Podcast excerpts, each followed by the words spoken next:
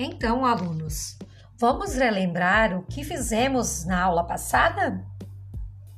Na aula passada, a professora pediu que vocês ouviu-se o áudio da professora com atenção sobre o que é o jornal.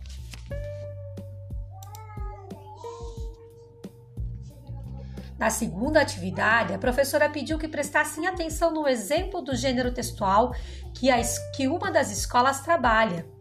Falava sobre o jornal Joca. Vocês assistiram um link que explicava sobre o que era o jornal.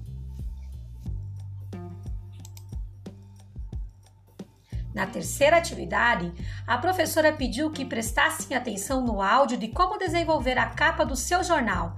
Deu um exemplo para você seguir: o Jornal da Turma, onde vocês desenvolveram capa do jornal com manchete, anúncio uh, e matérias e também coluna social. A quarta atividade a professora sugeriu uma sugestão de leitura do livro A Batalha dos Gêneros Textuais.